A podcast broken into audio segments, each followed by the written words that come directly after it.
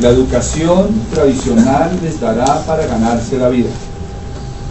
La autoeducación les dará para ganarse una fortuna. La mayoría de las personas no logran hacer realidad sus sueños porque cuando terminan las universidades creen que ya fue suficiente.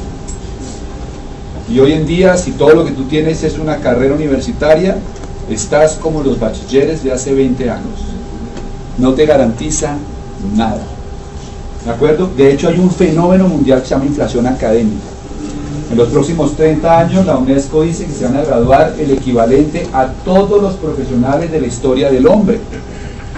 ¿Qué pasa cuando hay sobreoferta de un bien? ¿Qué pasa con los precios?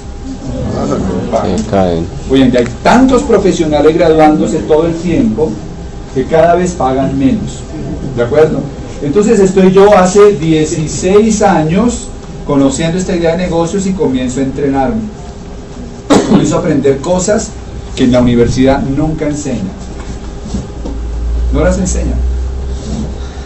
Y empecé a hacer una revolución en mi mente. Y comencé a darme cuenta que la única forma de poder transformar mi vida era cambiando mi forma de qué? Pensar. De pensar. Si tú sigues pensando como piensa la mayoría de la gente, vas a terminar como la mayoría de la gente. ¿Saben qué entendí? Que el promedio no necesariamente es normal. O sea, las cosas que son promedio no necesariamente son normales. ¿Te lo repito? Las cosas que son promedio no necesariamente son qué? Normales. ¿Por qué les digo eso? Porque en este país la gente promedio está quebrada. Porque en este país la gente promedio no tiene acceso a buenos sistemas de salud. La gente promedio en este país no tiene acceso a buena educación para sus hijos. La gente promedio en este país va a vivir endeudada hasta que se muera. La gente promedio en este país no va a hacer realidad sus sueños. Ahí va otro consejo importante que aprendí en el camino. Aléjense del promedio. Aléjense del promedio. Si el promedio de la gente ve novelas, ahí viene qué tienen que hacer. Aléjense del promedio. La gente promedio vive una, una vida mediana, una vida promedio. La gente promedio no se educa suficientemente. La gente promedio no dedica tiempo para desarrollarse personalmente. Y esa fue la frase que comencé a entender en el proceso. Yo sé que ustedes estarán esperando que yo les dé una charla de cómo hacer para construir un negocio que les facture millones de dólares. Pero ustedes están, esperando eso, están esperando el concepto equivocado.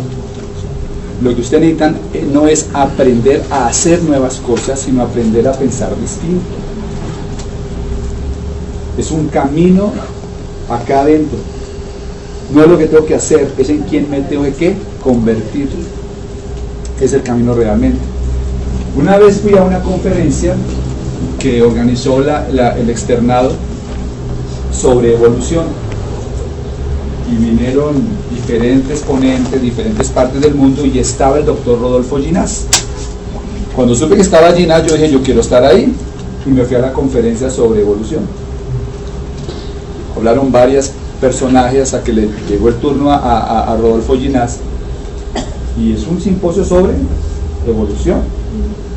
Se para en la tarima y lo primero que dice es, las jirafas son inevitables. Las jirafas no son ninguna maravilla de la naturaleza. Las jirafas son inevitables. Era inevitable que en las condiciones que había en ese momento, algunos rumiantes no intentaran comenzar a buscar alimento más alto, porque había tanta competencia por el alimento en esta, en esta franja, que algunos rumiantes comenzaron a mirar hacia arriba e intentaron buscar ese alimento para poder sobrevivir. Y obviamente no se estiró el cuello de un día para otro. Pero el intentarlo una y otra vez hizo que comenzaran a tener la tendencia a que el cuello se estirara y después de millones de años de evolución, vemos las jirafas que, que vemos en los zoológicos, etc. Y dice, para que haya evolución es necesario que haya tres elementos clave. Primer elemento de la, de la, de la evolución es la necesidad. Es decir, que si la jirafa no hubiera tenido la necesidad de buscar el alimento más arriba, pues nunca hubiera desarrollado el cuello. Primero había que necesidad. El segundo elemento es el deseo. Si ella se hubiera conformado con conseguir debajo raíces o insectos, hubiera desarrollado el hocico de los hormigueros. Había necesidad y había deseo. Y el tercer elemento clave, atención, el tercer elemento clave para la evolución es el tiempo. Solamente después de millones de años se podía desarrollar el cuello de la jirafa. Cuando yo salí de ahí, dice el Ginás, bueno, dice el Ginás terminando la conferencia, los países, los seres humanos, las empresas, estamos en proceso de evolución. Y por eso les tengo que decir en este momento, mis amigos, el emprendimiento es inevitable. Solo los que tengan el deseo, primero la necesidad de hacerlo, los que tengan el deseo ardiente de ser emprendedores y tengan la paciencia para entender que es un proceso, van a estirar el. Hoy en día ustedes ven, cuando salgan ustedes van a ver dos tipos de personas, los que tienen cuello largo y los que no tienen cuello. Los que tienen cuello largo alcanzan resultados que la mayoría de gente no considera posible. ¿Y qué es un resultado deseado en el mundo de hoy?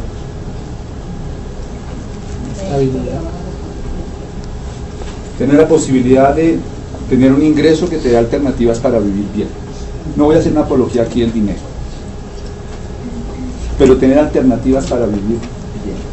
Tener alternativas quiere decir, me puedo ir en carro, o me puedo ir en Transmilenio, o me puedo ir en bicicleta. Tener alternativas es, puedo ir de vacaciones una semana o quizás un mes. Tener alternativas es, puedo poner a mi hijo a estudiar en los Andes o en la universidad que yo quiera. Tener alternativas es poder decidir realmente qué quiero hacer con mi vida. Eso es lo que todos deseamos, ¿verdad que sí? Eso es tener el cuello. Tener tiempo para estar con la familia. Mire, yo crecí en los ochentas, con poco, poca mamá, perdón, con mucha mamá y con poco papá. Porque mi papá trabajaba y mi mamá estaba en la casa. Los niños que crecieron en los noventas crecieron con poco papá y con poca mamá. Y hoy los niños están creciendo sin papá sin mamá. Cuello chiquito. Tener el cuello largo es poder que sus, hijos crezcan, si su mamá lo desea, al lado de ellos. Es que las parejas puedan pasar más tiempo que simplemente la hora, hora y media que tienen cuando llegan de trabajar después de 10 horas de esfuerzo. ¿De acuerdo? ¿Ustedes se, se han dado cuenta que la gente los viernes se pone feliz? y los domingos se deprimen? ¿Y por qué creen?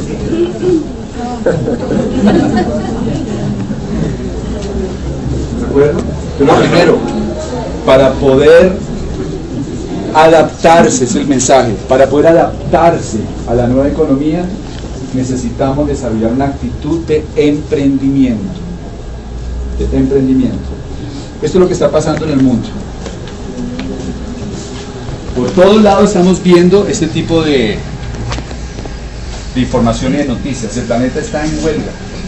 Movimientos mundiales de gente protestando con la economía actual. Desempleo. En España el 46% de la gente menor de 30 años no consigue un empleo. En Colombia estamos hablando de más o menos un 22%. Un universitario sin especialización promedio de clase media invirtió en su vida 200 millones de pesos, sin contar útiles, libros y gastos asociados. Con un ingreso de millón y medio promedio mensual en su vida laboral requerirá 133 meses para recuperar su inversión. Sin comer. sin hacer nada. ¿Okay? El 98% de la gente trabaja de 8 a 10 horas al día, ya sea como empleado o autoempleado hasta los 67 años. La mayoría se jubila con un 40% de sus ingresos. El 94% de las familias ganan menos de 3.1 millones de pesos al mes. 94% de ustedes, con todo el dolor del alma, si no hacen algo diferente, se van a ganar menos de 3 millones y pesos al mes. Y un colegio bilingüe vale millón y medio por hijo. Sin bono. Sin bono. millón y medio por hijo. Si tienes dos hijos, no puedes decirle a tu hijo mayor, tienes que aprender muy bien después tienes que a contar a tu hermanito. No es opción. Pues no es opción, ¿verdad? Solo el 2% de las familias logra un ingreso de más de 10 millones de pesos al mes. Y el ingreso promedio del profesional recién graduado es de 1.3 millones de pesos al mes. ¿A dónde quiero llevarlos a pensar? A que el empleo se está muriendo. El empleo nació con la era industrial y se está muriendo con la nueva economía. De hecho, en los próximos cinco años será rebautizado y tendrá un nuevo nombre. Se llamarán trabajadores contingentes. Ya está pasando que a la gente la contratan para hacer trabajo durante seis, ocho o diez meses. Aquellos de ustedes que sean tan ingenuos de apostarle su vida a un empleo, correrán con el riesgo de que en el futuro no tengan estabilidad financiera ni tengan una buena vida una buena vida. ¿Qué está matando el empleo? Rápidamente, la tecnología. Hace 15 años que necesitaba uno para poder entrar a un parqueadero. Había un señor, y estoy hablando todavía algunos quedan así, pero había alguien que se encargaba de abrirte la puerta, de ponerte el recibo. Hoy en día muchos parqueaderos, en Estados Unidos ya todos son así.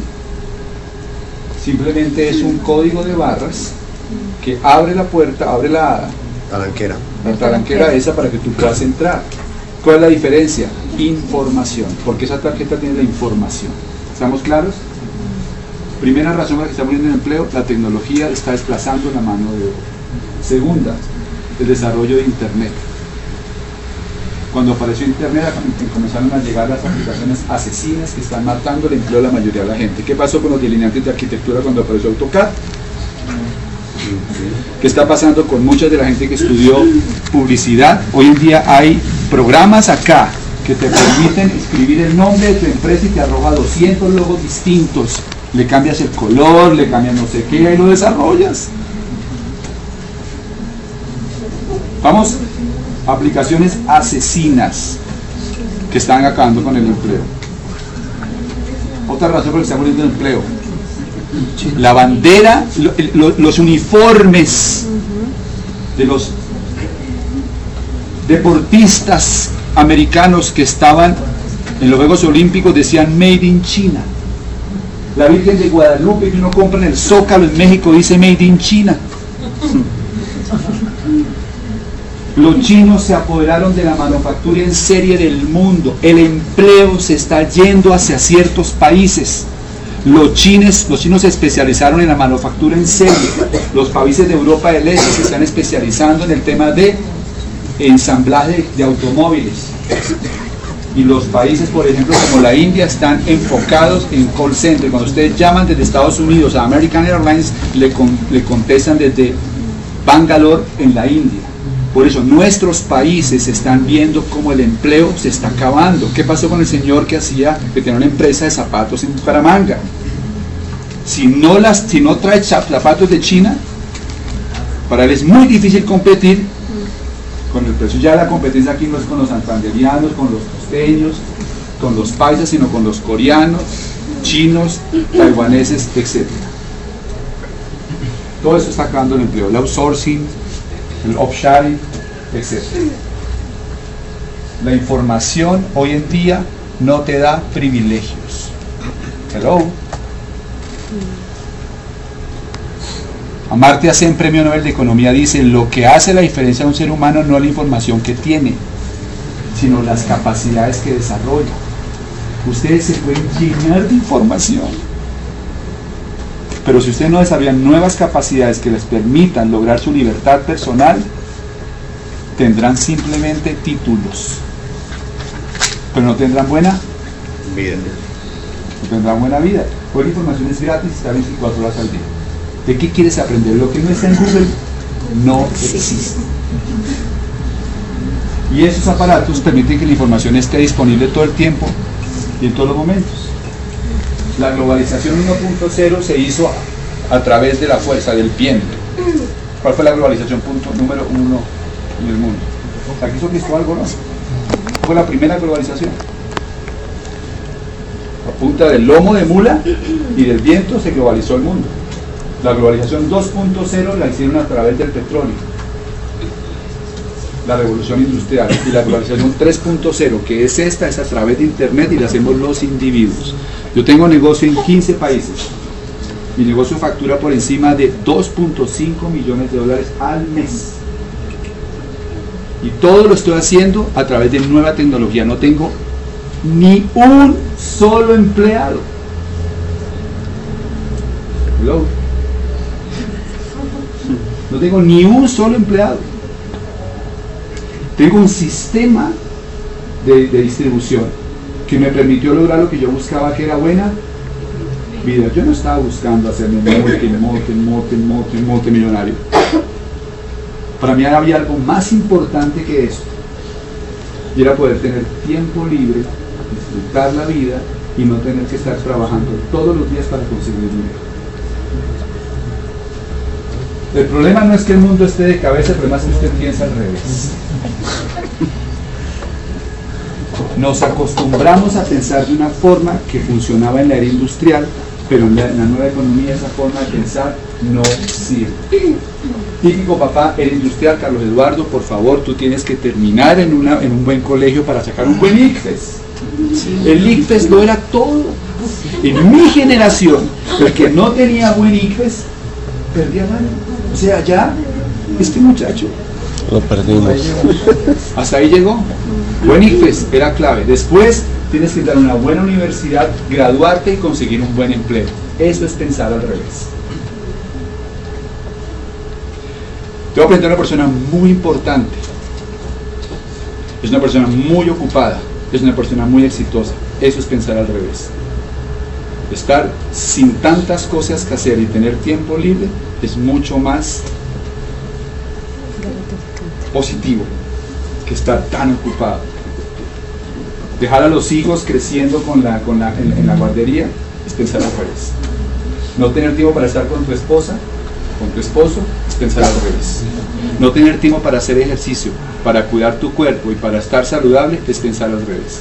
Nos acostumbramos a pensar al revés, nos acostumbramos a pensar en cómo gano dinero, no en cómo tengo una buena vida. ¿Ok? Vivo un hombre por un río. Un río rápido, estos ríos rápidos. Y cuando va en el río, su canoa, descubre dos cosas que le amargan el paseo. La primera es que perdió los remos. Y la segunda es que se le dañó el motor. Y cuando uno está en un río rápido sin motor y sin remos, tiene un problema. Pero hay un tercero que sí realmente lo exaspera, y es que está a 200 metros de las cataratas del Niágara. Cuando tú estás a 200 metros de las cataratas del Niágara en una balsa sin remos y sin motor, lo dramáticamente inevitable va a ocurrir. Te quedan pocos segundos de vida. Lo dramáticamente inevitable va a ocurrir. ¿Qué pensarías si tú estuvieras en esa balsa en ese momento? Yo creo que lo primero que ustedes dirían es ¿por qué nadie me avisó que por aquí se llegaban las cataratas? ¿Cómo es posible que yo sea tan sordo que no oí las cataratas? Pues quiero que se lleven este mensaje. Hay ruido de cataratas por todo lado.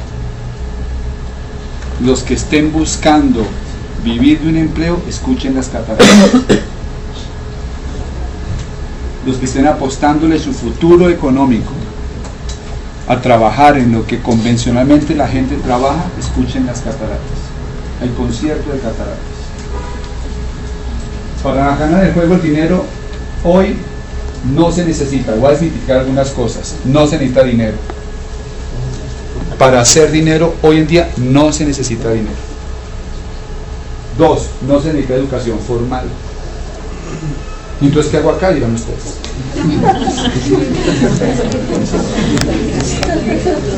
Porque esto da un perfil profesional, esto permite relacionarte, crear hábitos, disciplinas, pero francamente, con todo el respeto les digo, a mí la universidad no me sirvió para tener ese tipo de resultados. No se requiere haber nacido en cuna de ricos, no es necesario. No se requiere inteligencia académica. Inteligencia académica es la capacidad de absorber información, procesar datos. No se requiere, eso lo hacen los computadores. ¿Qué sí se requiere? Inteligencia financiera. Comprender las leyes de la riqueza. ¿Cuántos de ustedes dieron riqueza a uno y riqueza a dos en la universidad? Hello. Eso no se enseña.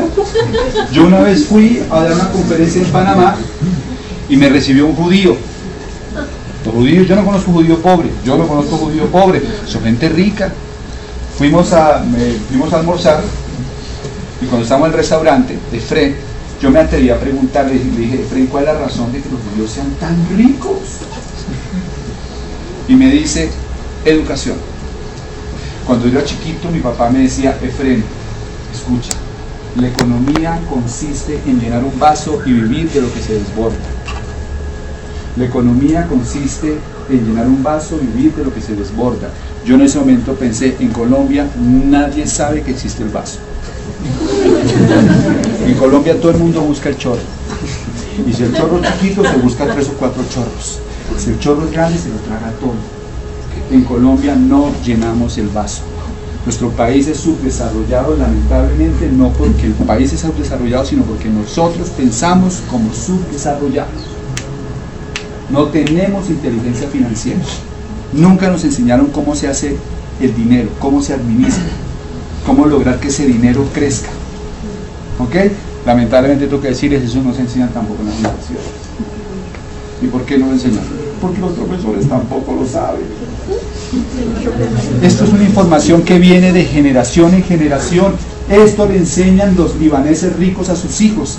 Esto le enseña la aristocracia inglesa a sus hijos. Por eso Robert Kiyosaki en un libro dice que, hay, que existe la conspiración de los ricos. Los ricos manejan una información que la clase media y pobre nunca se entera. es otra conferencia. Inteligencia emocional. Anoten esto, para tener éxito como emprendedor se requiere resistencia psicológica brutal.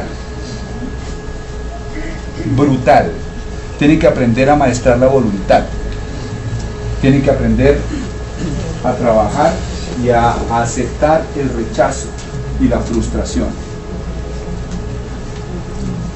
De las 100 compañías más grandes de Japón, creo que, o 100 mejor, de las compañías más grandes de Japón comenzaron hace 500 años. ¿Se saben que Colombia tiene el puesto número uno en emprendimiento o dos en el mundo entero? Nos sacamos pecho. Eso debería dar vergüenza. ¿Por qué dar vergüenza? Porque en Colombia no duran ni cinco años las empresas y entonces la gente vuelve y abre otra.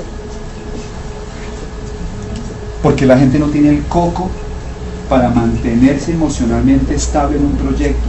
Porque nos hizo mucho daño una cultura que es la cultura del narcotráfico. Nos acostumbramos a buscar negocios en el que coronemos rápido la cultura del corona hace parte del inconsciente colectivo del colombiano promedio. Queremos cosas rápidas y que nos funcionen sin tanta dificultad. Mientras que los japoneses dedican su vida a perfeccionar el oficio que hacen hasta que logran la excelencia. ¿Están conmigo hasta ahí? Sí. Y si no, pues así es. Inteligencia social, liderazgo e influencia se acabó la era de las águilas. Durante la era industrial, a la gente la premiaban y le regalaban un águila. El águila era el símbolo del poder y del éxito. En la era industrial, ser un águila era tener poder. En la nueva economía, en lugar de águila, necesitamos gansos. Las águilas vuelan más alto, pero los gansos vuelan más lejos. ¿Por qué vuelan más lejos? Porque los gansos vuelan en equipo. Los gansos arman figuras especiales para poder volar y van a atravesar océanos. En la nueva economía se consiste en ser ganso y aprender a hacer equipos de trabajo, no en ser águilas y dominar a los demás. ¿Quieren tener éxito? Tienes que aprender a hacer equipo. Tienes que aprender a tener influencia sobre las personas y liderazgo para que la gente trabaje en equipo. Esto es básico. Kiyosaki básico. EADI. Empleado, autoempleado, de negocio, inversionista. ¿Han visto alguna vez esto? Sí. Muy pocos.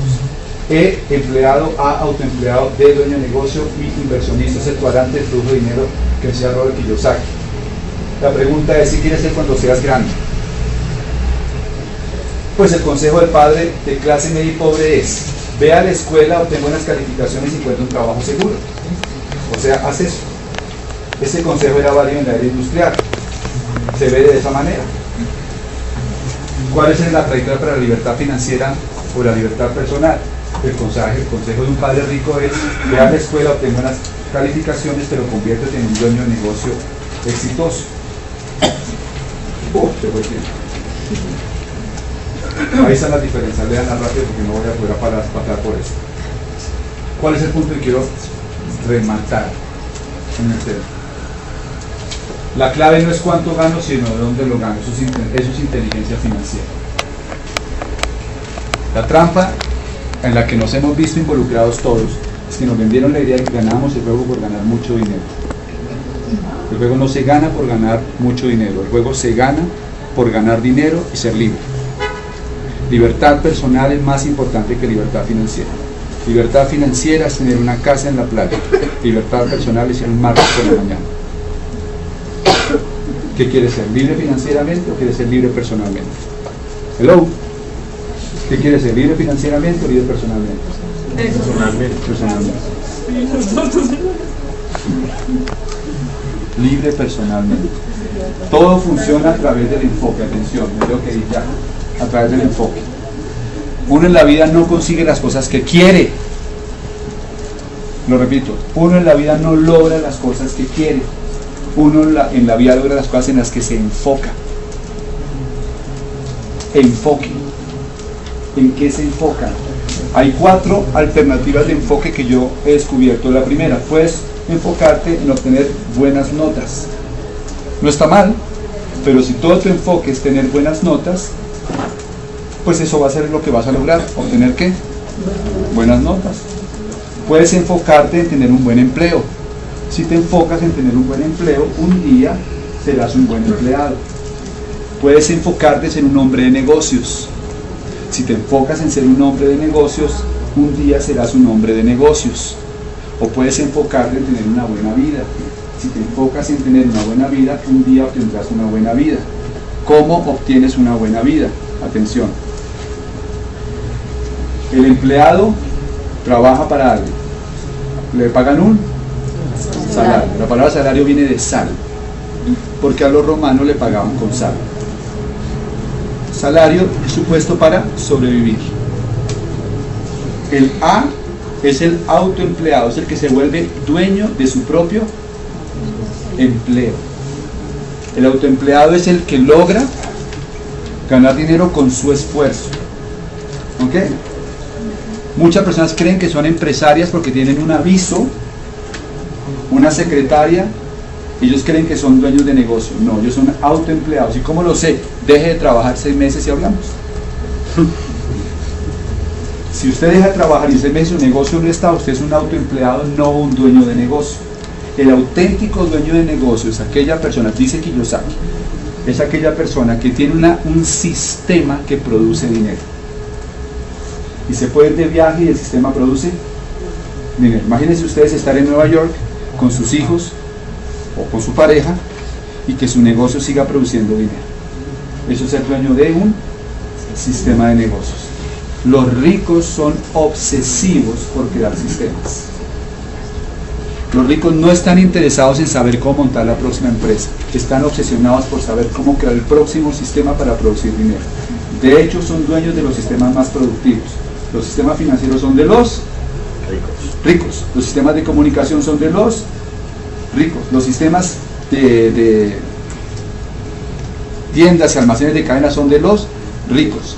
El Estado es dueño de los demás sistemas. El sistema de electricidad es dueño del Estado. Los sistemas de salud, salud etcétera, son del Estado. Dice Kiyosaki, no yo, jóvenes, que hay dos tipos de personas los que trabajan para los sistemas y los que forman sistemas. Yo en media hora no puedo ampliarles esto mucho, pero quiero dejarlos con curiosidad para que ustedes salgan y busquen información que les permita, número uno, ser emprendedores y que lo vean como una realidad para su vida y no como voy a ver. Si quieres adaptarte y evolucionar, tienes que ser emprendedor. Y lo segundo, que no solamente piensen en qué producto voy a conseguir para hacer un negocio, sino que piensen en qué sistema voy a utilizar para hacerme libre. El juego lo ganas el día en que tus ingresos no dependen de tu esfuerzo. Los judíos le enseñan a sus hijos no solamente a llenar el vaso, sino a ganar dinero sin sudor. Y el día en que ustedes aprendan a hacer dinero que no dependa de su esfuerzo, ustedes habrán ganado el juego. Muchas gracias.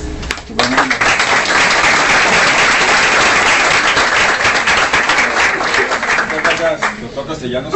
Bueno, yo le hacía una preguntita rápida porque realmente la charla era para que nos contara un poquitico acerca de su empresa, qué empresa ha fundado usted, qué empresa ha hecho. Eh, entonces, para que le recuerde a los, estudiantes emprendedores de posgrados esa parte.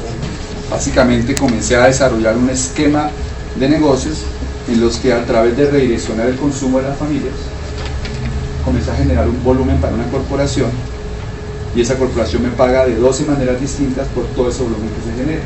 Lo que pasa es que la corporación se encarga de distribuir, se encarga de enviar los productos, de garantizar los productos y de toda la parte gráfica. Muchas gracias.